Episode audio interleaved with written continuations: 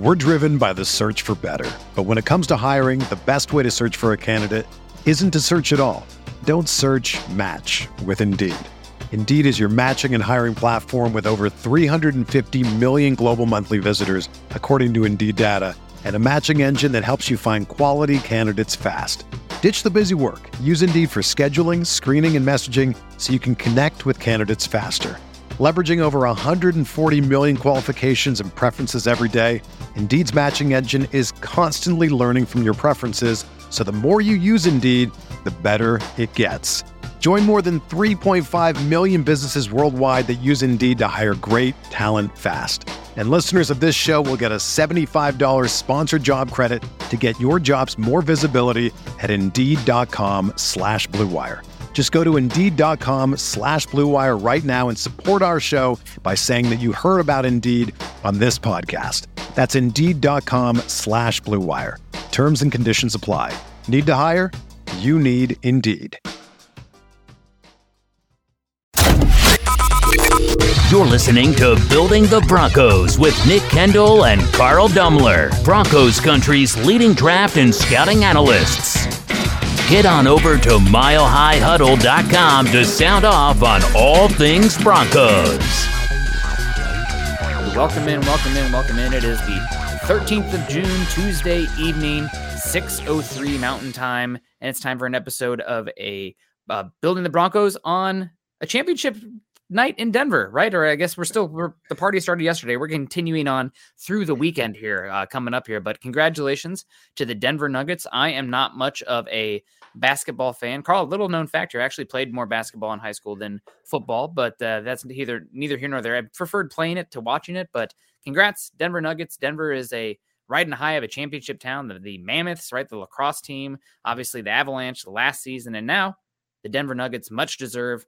Uh, congratulations, Denver Nugget fans and Denver fans in general. It seemed like an absolute crazy, chaotic party uh, last night in Denver. Not always the safest party, but uh, mm-hmm. the good ones typically aren't, I guess.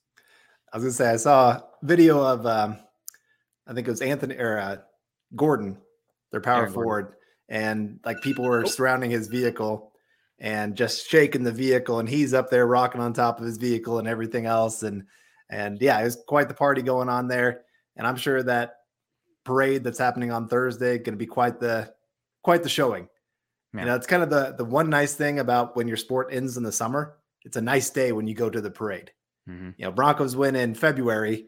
Not always the best day to be out there in Denver, but um, I mean, still want to go anyway. So yeah, happy for the Nuggets, happy for all their fans. 47 years in the waiting, and they, they did it the right way. You know, that, that's the other thing of just getting to see how they built this team they didn't go buy superstars. They drafted them, built them up, gave players time to develop. And, you know, just here in Denver, we've been watching them go through coaching staffs like crazy. Mm-hmm. And I'm not saying any of the coaching staffs have been great by any means, but I'm hoping with Sean Payton, they're willing to give him the time. If this season doesn't go perfect, but they're like, hey, we're going to give you a few more years, let you get your guys into the building, get your culture built up, those kind of things. I, I hope the Broncos can learn a little bit from that. Yeah, it's. I mean, gosh, can they luck into uh, the best player in the league uh, round two? I mean, obviously a little bit of uh, luck involved there. It'd be essentially like drafting Jokic is like drafting uh, you know Tom Brady in the sixth right now, right? But getting him in the second yeah. round when those non-lottery picks typically are like teams are trying to get rid of them so they don't have to sign their first round guy. So will be uh, interesting uh, to see how he play goes forward next season. And man, I'm loving all the Jokic love. He just seems like such a uh, unique uh, can he call a guy that talented and good a goober? I mean, he, I'm a goober, right? We can call yeah. him out. He's he's just more excited to get back for his horses or anything. So, not the Denver Nuggets talk, but you guys drop a like in here. Uh, congrats to the Nuggets, obviously, and let's say hello to some people in here. Dylan Von Arks saying, "Sup Broncos country." Make sure you guys hit that like button on the way in, share on all platforms, and subscribe if you haven't already. Thank you so much. We got Kevin Gray in the house saying, "Good evening, Broncos country." Nick, Carl, and Scott, and a mile high salute. Denver Broncos for life, mile high huddle for life as well. Good to see. You. We got mile high Mike coming in saying we needed Frank Clark because we can't rely on Randy Gregory. And after him, we didn't have much of a pass rush presence. I'm glad we got him. Now, if we could only get another starting running back. So, High Mike obviously talking about the official signing today of Frank Clark to the Broncos. Carl and I were talking before the show. It's like Frank Clark wasn't signed. That's what Sean Payton said. But then, like two hours ago, three. So during like the press conference, he was the ink was you know, on the, the quill and he was drawing it on that contract. So officially official, uh, Frank Clark, at Denver Bronco. What are your thoughts, uh, Carl? What do you think, first off, about uh, not relying on Gregory and the lack of options after him? Yeah, I mean, you and I have talked on this show a few times that one of the positions we really wanted the Broncos to look at was edge position. Mm-hmm. Just we like Randy Gregory when he's healthy. Baron Browning's another one that's kind of an up and coming player, looking pretty good. And some okay depth guys that maybe you could eh, get excited about for their potential, but really no no excitement for that group. Uh, you know, like I said last year, once a couple of those guys went down, there was no pressure from that unit. And so Frank Clark makes a little bit of sense. He wasn't my top choice for the edge position. He makes a little bit more sense now that they said Baron Browning might start the season on on the PUP list, uh, the pup I know some people are saying that it was Frank Clark that's going to start on the pup. No, it's actually uh, Baron Browning that's going to start on the pup for for the Broncos. And so Frank Clark, pretty good all around player, decent against the run, decent in the pass rush. I mean, he's he's nothing special.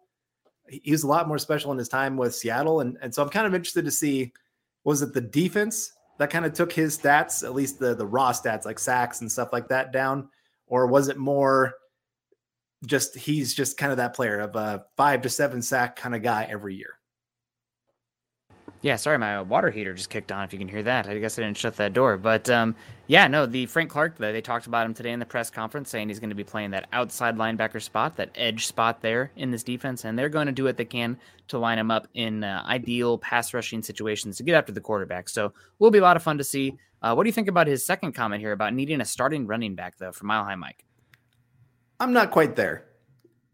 You know, I, I think I, I, would have been there if Javonte Williams wasn't already practicing. Like if we were heading into training camp and still kind of wondering whether he's going to be ready to go or not, I'd be a lot more nervous. But the fact that he's already in drills, already uh, making cuts on those on that knee, and I, I was watching a video from a doctor, and they were talking about when they can tell a player is back, and they talk about how they're running of just how far up their legs kicking when they're when they're running. And a lot of times that injured knee is about six inches lower. Uh, and so they compared like J.K. Dobbins had a similar injury, and they were showing practice videos from him where he couldn't quite get that leg up as far. Where Javonte, they're showing okay, it's right up there with the other one, even with that knee brace on. And I know that's getting into some weird weird stuff there, but still. Yeah, the, the epidemiologist was, in me is like, okay, what's the sample size on that kind of thing? I mean, it's a, such a small uh, rate of those guys in that position that I don't know. I, I don't know how much value I put in that. Right. And maybe you're right. But like I said, just the fact that he's already practicing when we weren't sure if he was even going to be practicing in training camp. You know, he's making cuts on it. He's not even just being a guy on the sidelines, he's actually getting into some drills. So it makes me feel a little bit better about that running back position. I'd still like to see them at least talk to some of these players, these veterans that are out there. You know, it's just hard. You got so many of these young guys. They got some speed guys, but how are they really going to fit within this offense? The, the coaches have a better idea of what they're seeing and what they want. But right now, because we have nothing to go off on them, it's kind of hard to trust that they're going to be that good number three running back for the Broncos. We're driven by the search for better. But when it comes to hiring, the best way to search for a candidate isn't to search at all. Don't search match with Indeed. Indeed is your matching and hiring platform with over 350 million global monthly visitors, according to Indeed data, and a matching engine that helps you find quality candidates fast. Ditch the busy work. Use Indeed for scheduling, screening, and messaging so you can connect with candidates faster. Leveraging over 140 million qualifications and preferences every day, Indeed's matching engine is constantly learning from your preferences, so the more you use Indeed, the better it gets. Join more than 3.5 million businesses worldwide that use Indeed to hire great talent fast. And listeners of this show will get a $75 sponsored job credit to get your jobs more visibility at Indeed.com slash BlueWire. Just go to Indeed.com slash BlueWire right now and support our show by saying that you heard about Indeed on this podcast. That's Indeed.com slash BlueWire. Terms and conditions apply. Need to hire? You need Indeed. With threats to our nation waiting around every corner, adaptability is more important than ever. When conditions change without notice, quick strategic thinking is crucial. And with obstacles consistently impending, determination is essential in overcoming them. It's this willingness, decisiveness, and resilience that sets Marines apart. With our fighting spirit, we don't just fight battles, we win them. Marines are the constant our nation counts on to fight the unknown. And through adaptable problem solving, we do just that. Learn more at marines.com. Yeah, good point all around. And there's still a lot of running backs available. I mean, there's been some talk of Josh Jacobs, you know, holding out, maybe the rescinding of the franchise tag on that one. Obviously, Kareem Hunt is still out there. Ezekiel Elliott's still out there. Dalvin Cook is now out there. So we'll see what happens. So James Robinson is available again. Uh, he's been bouncing around. So the Broncos, I think they're going to kind of see what these guys look like at mandatory minicamp. And if things are not progressing, they still have plenty of options on the veteran running back market. So we got Troy Bauer coming in here saying, Hey guys, I heard Caden Sterns really is beefed up this year. I did not hear the same thing about Bonitto. Any chance it happened anyway? He sure needs to. Have you heard anything? First off, Caden Sterns, he's been getting some some buzz here uh, mm-hmm. from OTAs. Haven't heard much about mandatory minicamp yet, but Caden Sterns definitely arrow trending up if he can stay healthy. Yeah, I, I mean, again, we we've seen him his rookie year looked very very promising as a player. I think he had what three or four interceptions his rookie year and very limited snaps. And beyond that, he was just he was pretty darn good uh, just in coverage coverage wise. And so I thought, hey, this is that next guy for the Broncos. And unfortunately, got injured, and injuries are always going to be a problem if you, you, can't stay on the field. That's that's a big issue, you know. Uh, so I'm interested to see if if he can stay healthy. I think he could win that starting spot. Uh, I think you could see Kareem Jackson kind of being more the insurance guy at this point. And if if Caden Sterns is ready to go, maybe they say, "Hey, Kareem Jackson, thank you for your time here. Here's that million dollars bonus that we gave you just to be the insurance, and we'll see you later." And I, would be very happy about that because they need to get some young guys going. They need some of these draft classes from the last few years to really fill in after the Russell Wilson trade to make this team work. Uh, but I haven't heard much on Bonitto. I, I I didn't have much hope for him coming in to his NFL career. I'm not really going to have a whole lot going into this season as well. Like it's, it's pretty much going to be anything he brings to the Broncos is going to be bonus for me. I, I I'm kind of still of the thought that maybe he doesn't make this roster. You know, I, I, I like some I, I like some of the backups a little bit better. Jonathan Cooper, I think he's proven to be a solid backup for the Broncos. I think they got a couple guys. You know, Christopher Allen. I've talked about him before. I really like his game you know, they added uh, Thomas Incoom is another one that I think a lot of people are very high on. I think he got the highest signing bonus of any of the undrafted guys for the Broncos. It was and, either him or that cornerback they brought in. Right. And, and so anyway, they, they, like him. They, they think he has some promise. And Bonitto's not part of this coaching staff. So I think he's going to be really fighting for a job yeah, will be interesting to see how it plays out there. Thank you so much, Troy, for the uh, comments and getting the ball rolling on the stars. We really do appreciate that. Let's say hello to some more people in here. Mike saying, What's up? Good to see you, Mike. Kathy Lund says, Hi, fellas. Long time. It has been a while. Hope you're doing well. Glad to hear you're doing well. Uh, and uh, hope everything's great. Got Jesse Hilborn in the house and good evening, everyone. Good to see you, Jesse. You got Sunny Days saying, News 9 saying they lost. Oh, there was nine people who were slain um, last night in the uh, chaos that was the win. So, hate to see that. I yeah. did not uh, did not see that was going on. So that really sucks. But I mean, God, R.I.P. I don't even know what to say to that. You know, be be smart. Uh, Michael Ronquillo saying, Good evening, Nick and Carl. I'm building the Broncos. Go Broncos and Buckham. Thank you so much. I also said these Facebook stars are for the Nuggets fans and the Denver Nuggets organization on winning their first NBA championship.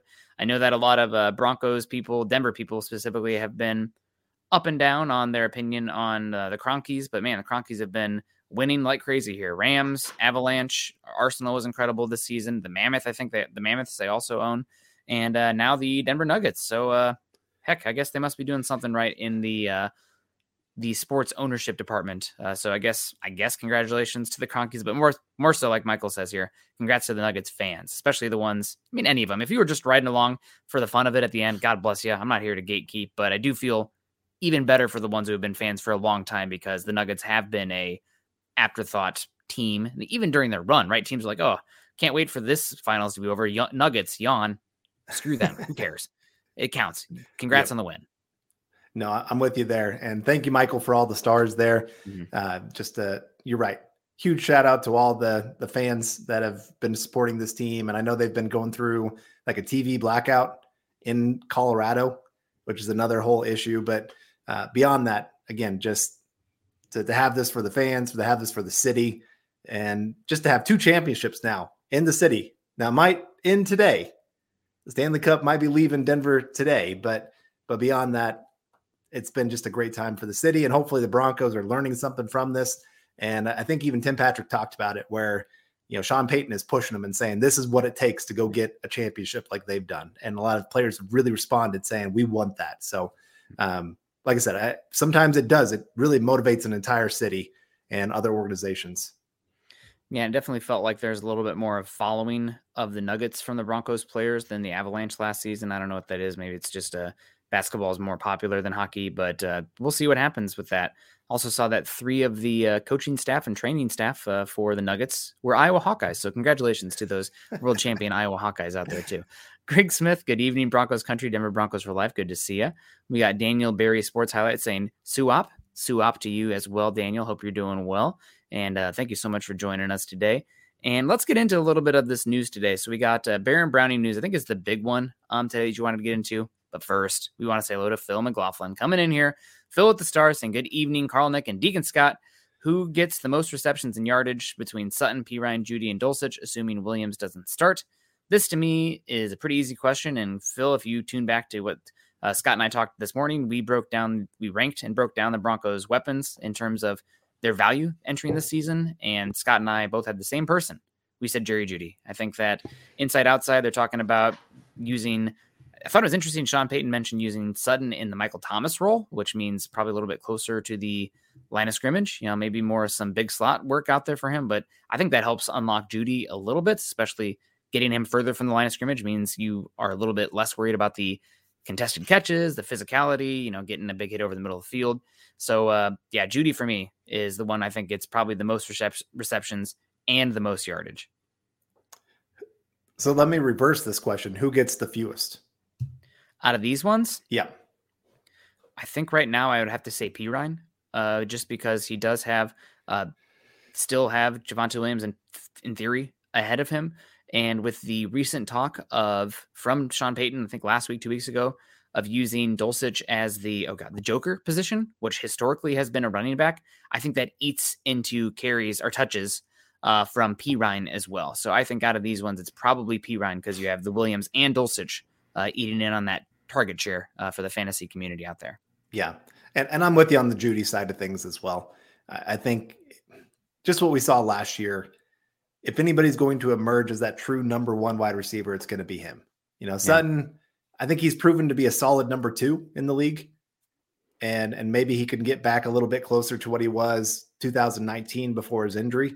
Did you catch Sean Payton's comments about that? Um, uh-huh. About he said that uh, Sutton um, he enjoyed his uh, mix from 2019. He's looking forward to his 2023 soundtrack. Okay. So nice analogy, Sean, but uh, appreciate that. So yeah, getting back to what Sean you mentioned it, you know, that's what I thought that's where you're going with it. But uh, oh, okay, like that 2019 stuff, hoping to get back to it. Yeah, and I think he can can get back to it, or at least pretty similar. Mm-hmm. But I just think Jerry Jeudy has a few extra things that he can do that Sean Payton's really going to want to feature. And I think Sean Payton does a great job of figuring out, okay, this is the guy I want to feature in this offense. Mm-hmm. You know, and and I think you know, you saw it with Michael Thomas when he was really at his best. Yeah. I think that's going to be Jerry Jeudy. Now, you might have Courtland Sutton running a lot more of the Michael Thomas kind of routes, but you also don't have Drew Brees really wanting to be that short yardage kind of guy here. You've got Russell Wilson who wants to go a little bit more into the intermediate and deep, and that's where Jerry Jeudy loves to live. Yeah. Will be really interesting to see how this uh, target distribution of this offense looks like because the number one factor in any of that is Russell Wilson. And Russell Wilson, despite the size, is not Drew Brees. Uh, so the YAC and the quick pass game are of, uh, were struggles last season. We'll see what they look like this season. Uh, but yeah, getting back to it, we did want to talk uh, about Baron Brown and everything. But first, we want to say hello to Zach Powers in the house. Good to see you, Zach. We always appreciate you. And Chase coming in, circling back on this comment earlier, saying, "Boy, that Bonitto pick looks worse by the day."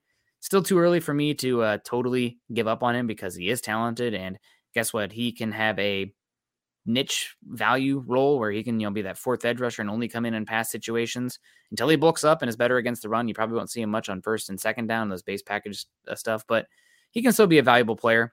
64 overall, you know, we can debate that, but I'm not quite ready to give up on him because what he does have is the ability to speed rush and bend the corner pretty damn well, slippery in that regard. And that plays, even if that's your like one skill, that's something that somebody out there is going to value on a 53 man roster and he can make an impact as long as he's also contributing to special teams. Right. Right. And so, yeah, our, our news today now he hasn't been put on PUP yet because no team has done that yet. But mm-hmm. it does sound like Baron Browning is heading that kind of direction. Yeah. And so Broncos, like you said, Frank Clark got signed by the Broncos earlier today. And sounds like good chance he's probably going to be starting week one for the Broncos. Frank Clark, not Baron Browning. And I, I don't know when Baron Browning is going to be back. It sounds like he had a partially torn meniscus and they actually had to go in and do surgery. Now the Broncos tried to play it off like, oh, no big deal. He'll be back for training camp. And then like later that day, they're like, well, never mind. Maybe he won't be. And I was listening to a a sports doctor that you know does these kind of surgeries, and and he said usually this kind of repair that they're talking about don't expect him before like December. When you need mealtime inspiration, it's worth shopping Kroger, where you'll find over 30,000 mouthwatering choices that excite your inner foodie. And no matter what tasty choice you make, you'll enjoy our everyday low prices, plus extra ways to save, like digital coupons worth over $600 each week. You can also save up to $1 off per gallon at the pump with fuel points. More savings and more inspiring flavors make shopping Kroger worth it every time. Kroger, fresh for everyone. Fuel restrictions apply. Hey, it's Kaley Cuoco for Priceline. Ready to go to your happy place for a happy price? Well, why didn't you say so? Just download the Priceline app right now and save up to 60% on hotels. So, whether it's Cousin Kevin's Kazoo concert in Kansas City, go Kevin, or Becky's Bachelorette Bash in Bermuda, you never have to miss a trip ever again. So, download the Priceline app today. Your savings are waiting. Go to your happy place for a happy price. Go to your happy price, Priceline. And oh my gosh, that just that broke my heart when I read that. I'm like, please don't be right. Please don't be that like great doctor that actually knows what they're talking about. And but again, that, that's kind of where I'm leaning of if you get anything from him before December, I guess I'm going to feel really good about it. Right now, I'm just kind of banking on the idea of Frank Clark and Randy Gregory having to start the season.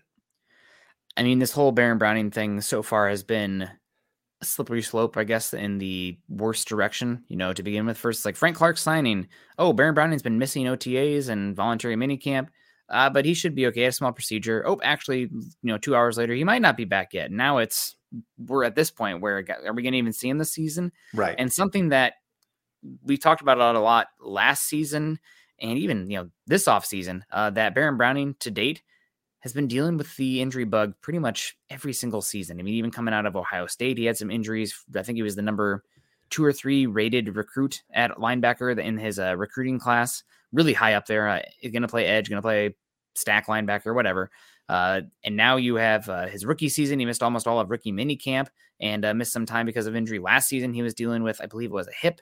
And now you're dealing with a knee injury. I mean, that's four injuries in like six seasons now with him. So I love the talent of Baron Brown, and we both were extremely excited when the Broncos drafted him because of that talent profile that he possesses. Length, I mean, if you plug him in MockDraftable, the guy he his physical profile most compares to is Khalil Mack, which is pretty damn good company for an edge rusher, uh, no doubt. But has not been able to stay healthy and still raw as a pass rusher. At this point, maybe it's start, maybe not hitting the panic button for him, but we're definitely approaching the worry spot for him uh, with that uh, knee surgery that he had. And Harold Jeanson, I thought he had arthroscopic surgery. Uh, I think you can have arthro- arthroscopic surgery on a meniscus in the knee. Right. So that's just the specification of what it is. Right. And like I said, I, it was one doctor that said that it might not be till December. I just know usually if you're repairing a meniscus, you're talking about a decent recovery time on that. And I think the way it kind of sounds is that this has been kind of a lingering thing that they were hoping would just kind of heal itself. Mm-hmm. And you hate this kind of moment where you're, you're planning on that, you wait a few months, and then it doesn't work, and now you got to go get surgery. So now you're a few months behind where you could have been if you just went ahead and got surgery at the beginning. And that's that's the chance you take. I think I remember was it Shane Ray kind of went through that as well with his wrist. I think so. Like, oh, we'll just kind of let it heal up, and then it just never quite healed up, and never right. Yeah. And then he just never quite became the player that we were hoping that he had become being a first round pick. And so, yeah, like I said, the Frank Clark signing really makes a ton of sense when you start putting it into that kind of perspective. You know, he's, he's a good veteran, comes from a winning organization, and hopefully can kind of pour that into this organization as well. He's a talented player. I, he's not what he used to be, obviously, but he's still got a lot. He's still, what is he, 29, I think, right now? 29 30. Yeah. Yeah. I think he's going to turn 30 about the start of the season, if I remember right. But uh, so he's still got something left in the tank. I still wouldn't mind the Broncos maybe still adding to the position if Baron Browning is not going to be back till December. Just because, again, I, I just don't know. Jonathan Cooper, I think he's a decent number four, but who's that number three for the Broncos if Baron Browning's not here? I don't I mean, think Bonitto's that going to be that guy. So then you're mm-hmm. kind of banking on one of these guys that hasn't done anything in the league becoming a lot more than we think they are. And then the wild card is Zach Allen, right? He's not yeah. the small body type, but depending on the packages, he can play some edge as well. Uh, came out of as an edge from Boston College and was best last season over the B gap, but will be interesting. I mean, right now, if I was putting on odds for the Broncos' first round pick in 2024, I think I would put it on edge rusher, uh, followed by offensive tackle, and then God, Lord, Lord knows about quarterback at this point, but uh, edge rusher yeah. is definitely a concern in the immediacy, but also the long term, uh, as we've talked about on here. And so, also, as Logan comes in and says, having a plethora of pass rushers is never a bad thing. The only answer, how much pass rush does a team need? The only answer is more. Yeah, really. I mean, go get, go hunt. Right. So let me ask you this, because we kind of saw it with Baron Browning when he came to the league. Kind of started off at off-ball linebacker for the Broncos and then they just had such a need at the edge position, he got moved down there. Drew Sanders coming into the NFL, probably going to start off at off ball, but now you got a real needed edge, and you've got maybe two or three guys that you really like at at um, at the Mike linebacker spot. Would you be moving him down to edge? I'm just gonna say off ball about ten times until Scott has an ulcer. Sorry, on the other okay. Screen. no, it's okay. Mike. I love it. No, it's like it's it's. I've heard Kirby Smart say off ball before too. Yeah, linebacker is definition of off ball. Indeed, linebacker. So I think, but Drew Sanders has a chance to be a fine edge, but I think his real money is going to be at that Mike spot as a stack, whether it be one of the two inside linebackers in the three four. So I think you could do it in some cases, but I want to. Th- I would rather have it be much more of a worst case than or break glass in case of emergency thing versus moving him. I think he's got much greater potential uh, as a second level linebacker stack, if you will, uh, versus that of the edge spot. You just I don't see the overall mass, the size, the length that even a guy like Baron Browning, who is small for an edge, he's bigger and longer than Drew Sanders. So I don't see that being his long term path. Ideally, uh, I think the ability also he's a very good pass rusher as a linebacker, stack linebacker, but as an edge, I think he's only okay at that spot. So I, am not about it personally. I'd rather go a different route with him. Yeah, I'm with you. I I really don't like moving players, especially mm-hmm. their their rookie season. I kind of want to say, hey, this is who you are. This is where you're staying. We're going to teach you this one position, and then we can maybe add more to your plate as you go and you can kind of move them around and just say, okay, you know, third down specialist, we're going to have you come into to this spot just so teams have to respect that you could be coming. And then they got to figure out, okay, we're going to stick you next to Randy Gregory. Who you blocking? One of them, one of them's dropping back, one of them's coming, and just give them some different looks. But we got Patrick coming in saying, feed, feed Frank. Aloha, gents. Patrick, always good to see you in here. And uh, had about three or four cups of coffee of your coffee earlier today. And quite enjoyed it. And my I had somebody I was riding in a vehicle and they smelled your coffee and were like, "Ooh, that smells really good." I said, "Well, I'm sorry, this is the last cup."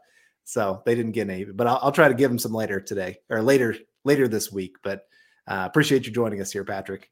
Yeah, shout out to Patrick Lion Coffee Company out there in Hawaii. I got the mug right here behind me. Shout out to Lion Coffee. Um, it was kind of funny. My buddy, I'm in Seattle, right? Of course, and my buddy from Germany was out here, and the day before he like right before we flew out, we met. I picked him up and we went to the uh, Starbucks Reserve out there in uh, Capitol Hill. Kind of a cool spot if you haven't been there before.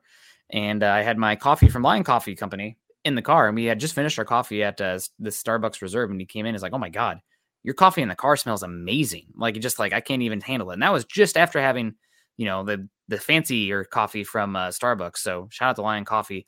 Even uh, my German uh, buddy is all about that stuff. We had a bunch on the uh, backcountry trail as well really yummy, really good. So shout out to you. Appreciate it. We got our guy Kaleon Green coming in. Kaleon's got a new picture. What's going on here? Hope you're doing well. I don't see if he's uh, smoking a cigar like he was in that old one, but good to see you, Kaleon. Hope you're doing well. And Chase with a comment here saying, is the interior defensive line currently the biggest need for this team?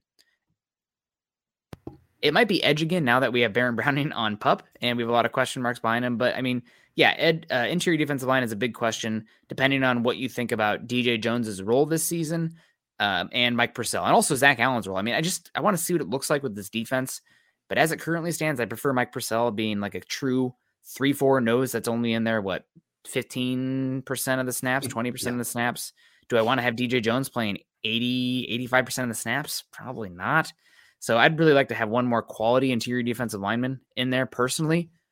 But I got to tell you, I am biased towards that. Uh, interior defensive line and pass rush in general is a position that I would just load over the top every season uh, to get guys. So more is better. I could, I would love to have another quality interior defensive lineman. It doesn't have to be a great player, but just like somebody can come in and play 40% of the snaps that you feel good with. Cause like right now it's Jonathan Harris.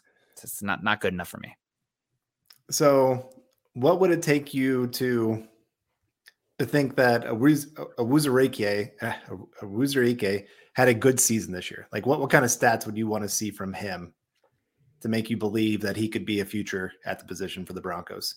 That's so hard to say because he could be a dirty word guy, right? Like stats, what does that even mean? I'm looking, Good eye point. test is much more important for a position like that.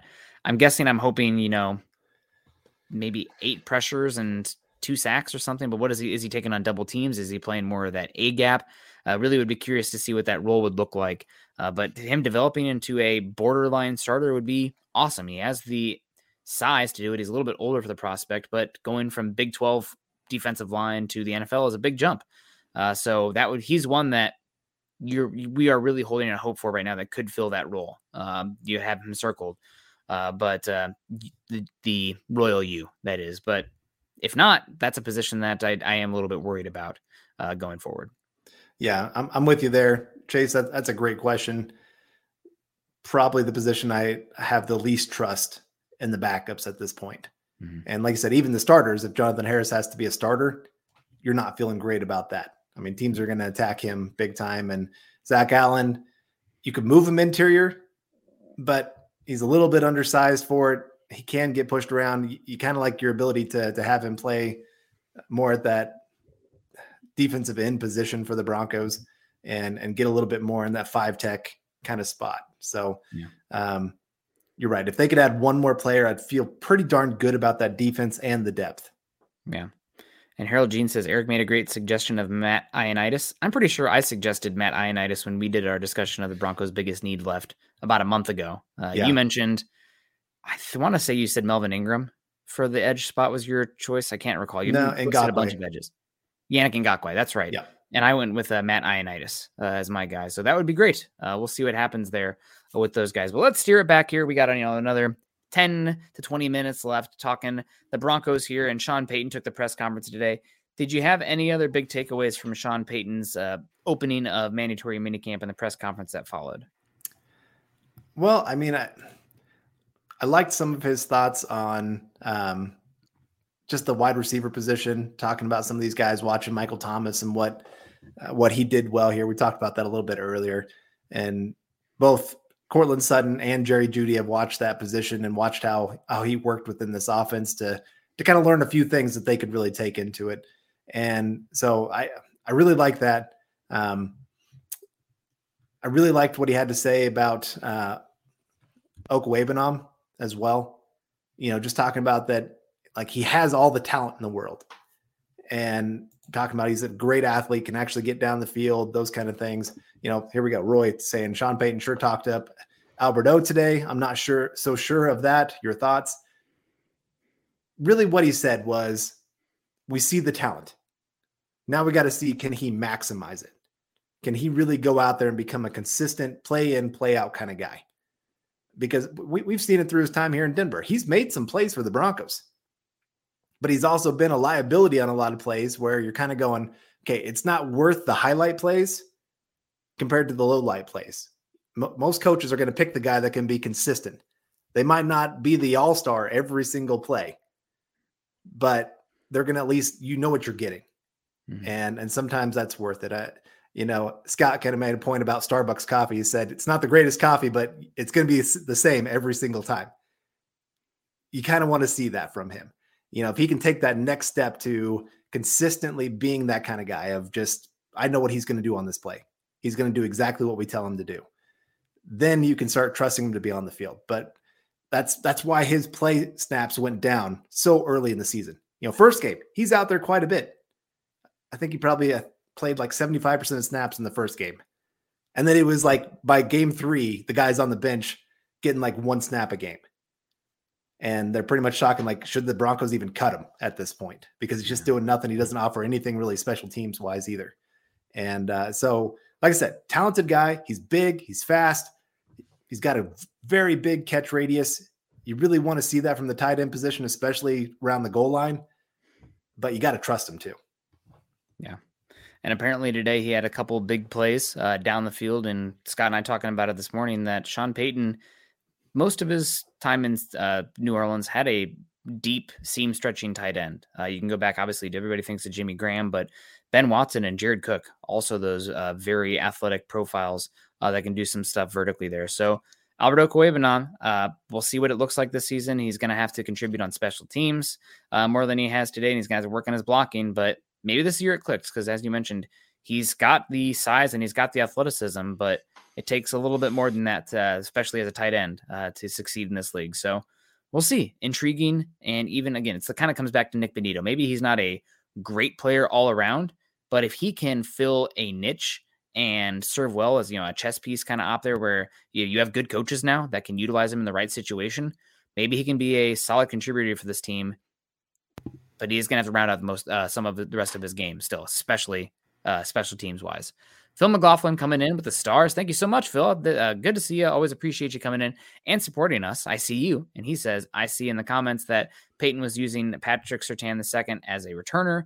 Dumb, in my opinion. Also, I read that some are saying that Jaleel McLaughlin is uh, will be on the practice squad. Thoughts?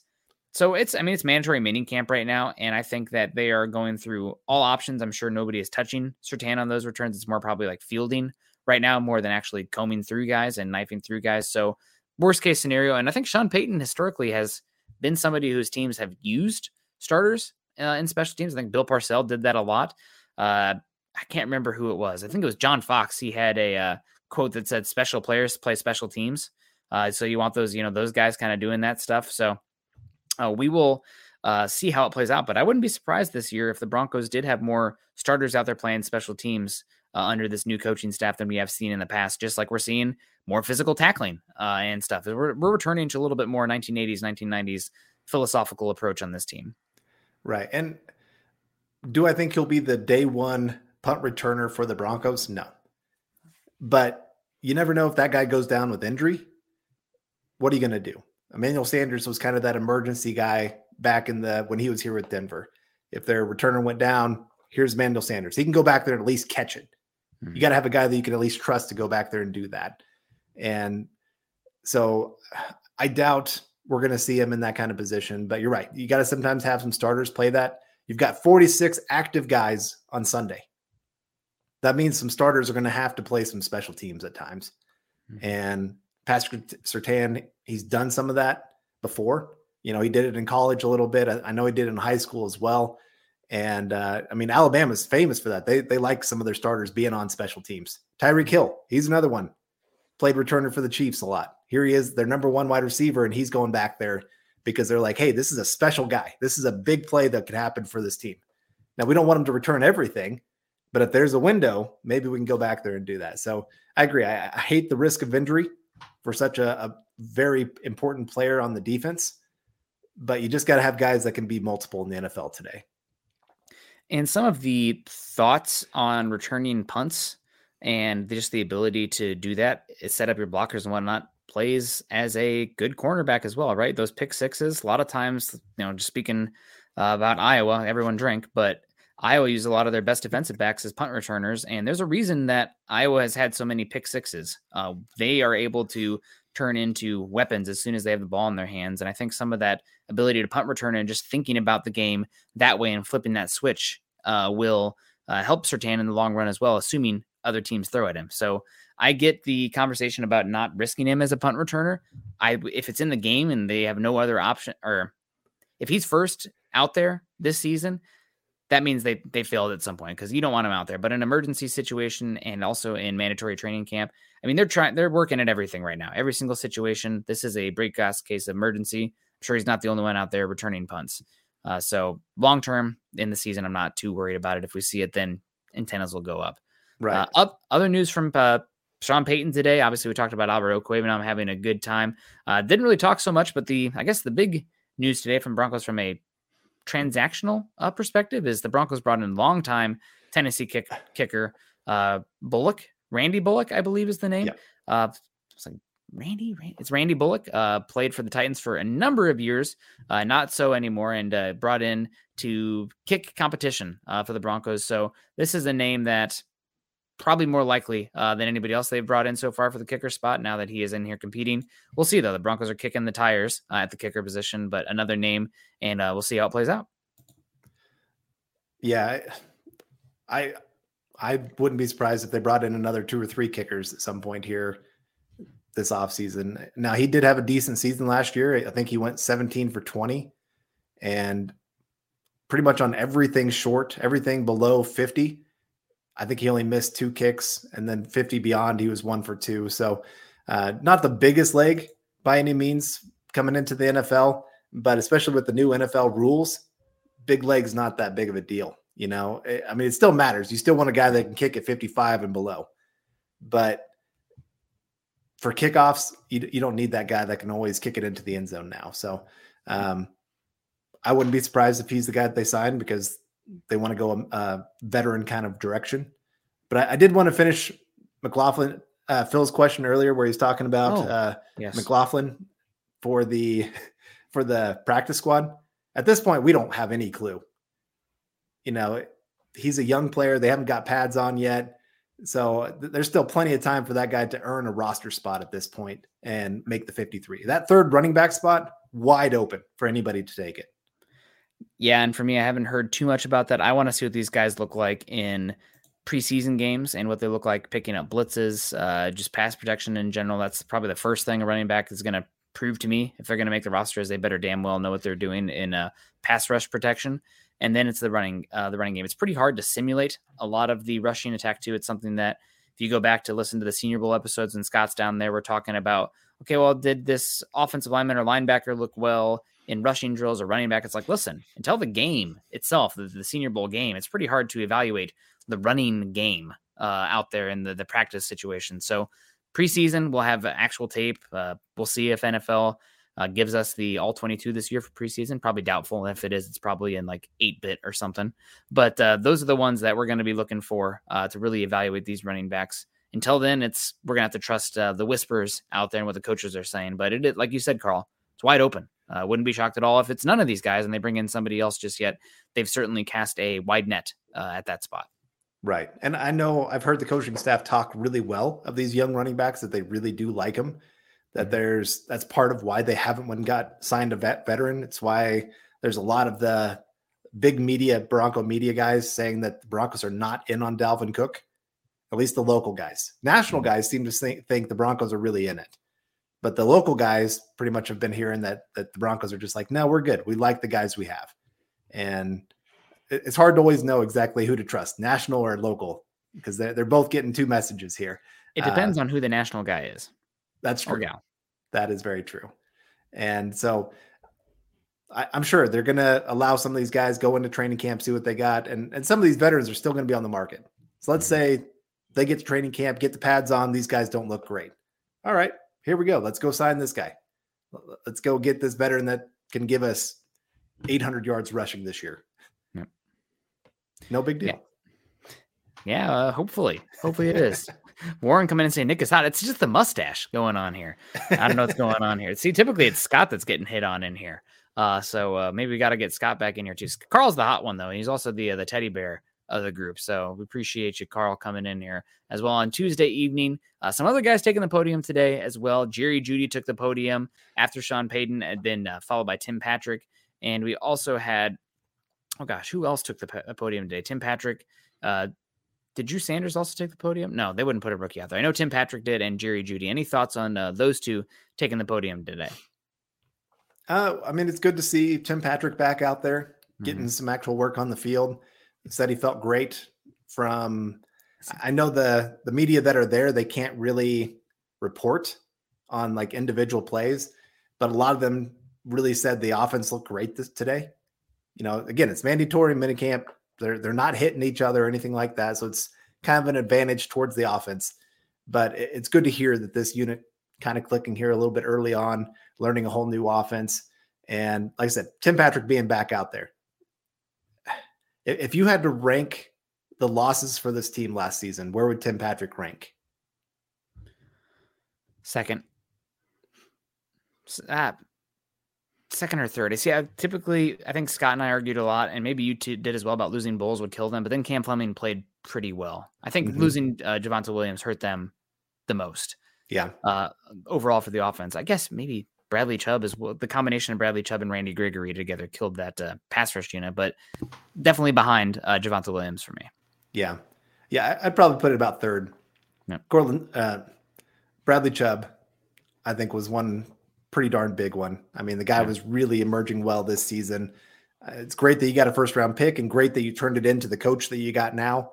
Mm-hmm. But just losing that pass rush was was pretty detrimental to this team. But Tim Patrick, the most consistent wide receiver on this team, the guy that you can trust to go make the big catch when you need him to, and not having that guy for Russell Wilson when he's struggling, to have a guy that he can go out there and trust, I think that was huge for this offense. And I think he was meant to be a big part of this offense this season. And so, again, for him to go down in training camp like he did, just really set this offense back. And then, like I said, Javonte Williams then going down as well. A lot of things went wrong last season. I mean, we, we could point point to a hundred different things of why this team failed last season. Yeah. But again, Tim Patrick being back, if he can stay healthy, Courtland Sutton another year removed from that injury, Jerry Jeudy, hopefully he can stay healthy as well. If you can keep those three healthy for an entire season, working with Sean Payton as their coach, I think this offense could really take a big step. Yeah, really could. And uh, thank you, Harold. It was it's like linebacker. Was it Sanders? No, it was uh, Alex Singleton took the podium today. So happy for him. Also, you got the Knights up one to zero for your NHL folks out there. So uh, once the Kraken lost, I was kind of out, but that's okay. Uh, I don't. I think somebody in here was cheering for the Knights. Let's go Knights, I guess. Um, so there you go. But uh, we also had uh, Jerry Jeudy taking the podium today. It was great to see Jerry Jeudy up there, and I'm hoping that this is the year that it all comes together for Jerry Jeudy, not just on the field, but off the field. Um, obviously, you had the whole offseason of Jerry Jeudy and trade rumors, and he stayed quiet uh, out there on the press uh, the podium today. Thought he carried himself very well. Uh, there's been some rumblings in the past about you know not not that he's a not a good dude or anything, but just some maturity questions, you know, growing up and whatnot. And uh, maybe this is the year that uh, it all clicks for him, and you know, really just becomes the man that we all hope that he uh, could be when the Broncos drafted him 15 overall back in 2020. Yeah, I'm with you there. Um, you know, it was great reading uh, Tim Patrick, KJ Hamler living together. Yes. Getting him into a routine. I, I know none of us really expect much from KJ Hamler this year, mm-hmm. but if he can bring anything to this offense, again, if you can have that kind of speed, if he is back 100%, that's just another weapon that a team has to worry about. You look at like the Chiefs trying to get as fast as possible. You look at Miami I mean, Miami, they might be able to win the four by one in the Olympics right now with the kind of speed that they have on that roster. Not really. I'm I'm just kidding about that, but still, like it's amazing the kind of speed they have. Uh, I think it's Urban Meyer was the one that was really a big catalyst for that of saying I'm going to go get the biggest track stars I can and make them football players. Matt Rhule also, yeah, um, for Baylor, he would like guys who are not football players, but just you know what are their track numbers? okay, we're going to turn you into a football player. Yeah. And I mean, you saw how explosive those offenses are, where again, when you can take a five yard pass and turn it into a touchdown, it just destroys another team. Mm-hmm. You know, they can be okay with you just kind of dinking and dunking down the field, like, okay, hey, you you did great. You out schemed us. But just those one big play kind of things happening just kind of destroys another team. And oh, what are we going to do? Now we got to really back up. Okay, now they're going to run on us. And so, again, if KJ Hamler can bring anything, you got Marvin Mims. Tim Patrick talked about him going, yeah, that guy's fast. I mean, so it's good to hear that as well. Like now you've got some speed on this team if they're all healthy. Yeah, absolutely. Track stars sometimes help. I think Harold Jean must be talking about Jalen Virgil here. It's not always uh, plays into uh, football ability, but we'll see what happens with these guys, and hopefully they can maximize them. There's snaps to go, but if you're playing wide receiver five, wide receiver six, first question is uh, special teams. God, third time today I've mentioned special teams. Can you guys tell that as an emphasis uh, for the season? Should be at least something that I enjoy watching. I feel like people don't talk about enough. But uh, you also had a so Tim Patrick talked about you know recovering and whatnot. KJ Hamler's living with them now. Talked also about the speed that Mims brings. So excited to see what those guys can do. I'll ask you between the season, who do you think is going to end up being the higher used, valued player? Is it going to be Tim Patrick or is it going to be Marvin Mims? Tim Patrick still. You think Tim Patrick still? I, I do. Just again, that consistency that he brings on the field. I mean, what was it the year before? Not a single drop for the year. I think he was the only wide receiver that didn't have a drop. And I think it was two years ago that he didn't have a drop, and then the year prior he actually had. I think he was pretty high up on the team. Not to, I always like people. Tim Patrick has the Jerry Jeudy has the opinion of him that he has butter hands, and then Tim Patrick has solid hands. Then last year, Tim, two years ago, Tim Patrick's had a lot of drops. Sorry to interrupt. It was just like no, you're good. That. You're good. Uh, but like I said, he just he comes up with the play when you need him, and I, I think Russell Wilson's going to really appreciate that kind of receiver being back in the building. And I do think a lot of teams are going to try to, you know, focus in on Jerry Jeudy, trying to get him stopped. Courtland Sutton's again another guy that teams are going to go, okay, we got to respect him. And I just think Tim Patrick's going to have a lot of those one-on-one opportunities to really go make some plays. And I I really trust him to go win a one-on-one matchup. Yeah, I I'm with you as well on that one the thing I come back to is that Sean Payton's offenses, we talked about it with Albert Okwuegbunam earlier, being that stretch tight end. He's also almost always had a deep speed wide receiver out there and uh, somebody who is low volume, high uh, aDOT, average depth of depth of target. And I don't know if they're talking about Sutton playing more the Michael Thomas role. That's more slot, big body slot. Jerry mm-hmm. Jeudy's definitely going to be out there. Is Tim Patrick the burner? No, it's probably Marvin Mims in that role. And dating back, you had obviously Cook, you also had uh, before that, who had a lot of snaps, was uh, Ted Ginn uh, out there. You know, not a high volume guy, but definitely had a role. So will be interesting to see how it plays out. It's uh, obviously every team is different, every quarterback's different. The league's evolved. We're in more of a uh, match quarters uh, era now, so maybe Sean Payton wants to attack it differently. I mean, not to get too far in the weeds, but we saw a renaissance of what the Chiefs did just over like one season. Right, they went from a, very heavy eleven personnel, Tyreek Hill vertical bombs away and Vic Fangio kind of changed the defensive landscape of the NFL, trying to slow down Patrick Mahomes, going from uh, a lot of teams went from those Seattle cover three looks to the match quarters, uh, cover six. And net, what did Andy Andy Reid do? Go to more 12 personnel, uh, 21 personnel, short pass game. Uh, I think the Chiefs were one of the heaviest personnel teams in football last season as yeah. well. So pretty crazy. Football cyclical. Football is a cyclical game, no doubt. Phil McLaughlin coming in here saying that with Cushenberry the weak point of the offensive line, will Fuller, Wattenberg, or Forsyth get a chance, or will we find one during the offseason? Still possible they're bringing another center, although center's one position I'm less confident in as time goes on that you feel good about bringing in somebody that they know the chemistry and the playbook and everything. Uh, but those other guys are going to get a shot because Cushenberry's struggled to the point so far that it should be an open competition. Cushenberry's the favorite, but it should be an open competition. I'm interested to hear once they get done with mandatory minicamp usually Russell Wilson puts on a throwing camp. I'm interested to see if he's willing to invite some of these other centers to come be a part of that. Because last year, Lloyd Cushenberry came down and did all the snapping and everything else. And so it's just pretty much, okay, this is your starter. This is our guy. And so I'm kind of interested to see if the coaches say, hey, how about you invite Forsyth down there as well? Let's just see what he can do for you. I, I don't know if that's going to happen. Uh, usually you're going to stick with the guy that you think is going to be the starter. And right now he is probably going to be that guy. And the mm-hmm. Broncos are just going to have to live with him for another year and then try to figure out if they can solve that center position next season. But we got Michael coming in saying, Great show tonight, Nick and Carl on building the Broncos. Go Broncos and Buck 'Em. Michael, always good to see you in here. And and I did want to get to the, the comment right above that. Tim Patrick, or sorry, Zach Powers. Um, you were talking about, well, Marvin Mims get start some snaps over Tim Patrick. One thing that Tim Patrick has run blocking. Mm-hmm. You know, if this is going to be a power run team, who do you want out there? Now Marvin Mims, he's he's a high effort guy in run blocking. Don't take I don't want to take anything away from that, but he's still on the smaller end. And Tim Patrick, I think, is a really really solid run blocking wide receiver.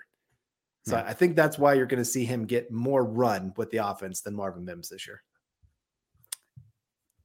Definitely possible. I am curious who has a bigger impact on the run game. The guy who decompresses the field and maybe makes you play two high safeties, or the guy who's a better run blocker. It is a spacing game. It's like having a good three point shooter, right? So I I am fascinated to see how all these positions play out. Right now, we're just you know speculating the best we can, but we don't know what Sean Payton wants to do exactly. And I'm sure that things are going to evolve. What he's doing right now, there's going to be things that don't work. Uh, so really going to be a fascinating season to follow this Broncos team, not just for the on the field drama, but the off the field drama too, uh, with the Broncos and the whole dynamic there between quarterback and everybody else. But we'll see. And uh, also fascinating, Michael always coming in supporting us with the stars. Great show. Thank you so much. Uh, go Broncos and buck them. Go Broncos and buck you too, Michael. We appreciate you coming in. I think it's about time we wrap it on up though, where it's uh, 6:54 Mountain Time and time to start cooking some dinner. Uh, so guys, we appreciate you coming out here, hanging out with us tonight, Tuesday night on building the Broncos. You can find Carl on Twitter. Carl is at Carl Dumler MHH. I'm at Nick Kendell MHH. Also follow us at BTB Football Pod as well as at Mile High Huddle. If you haven't done so yet, join our Facebook groups, facebook.com forward slash Mile High Huddle and facebook.com forward slash Mile High Huddle Pod. And as the ticker says here underneath, please subscribe to Mile High Huddle, like the show, like the channel, and share it on your social media Instagram, Facebook, Twitter, BeReal, TikTok, wherever. Uh, we're out there. We have fun. Uh, so appreciate you guys coming in. Carl, uh, any final thoughts before we wrap up the show? What's going on? What's new? What are you looking forward to? Anything you want to reflect on? No, I I I like what I'm hearing from the team talking about the professionalism really in the building this year compared to last year. Mm-hmm. And you know, I've only heard one player that's left the Broncos talk highly of of Hackenberg. Hackett or Hackett, sorry, Hackenberg. Uh, it was the ha- the Hackenberg was the uh, the blimp version of him that uh, yes. caught on fire pretty early after. The, yeah, never mind. Uh, but Hackett, I've only heard one player talk well of him that ha- that even left the building.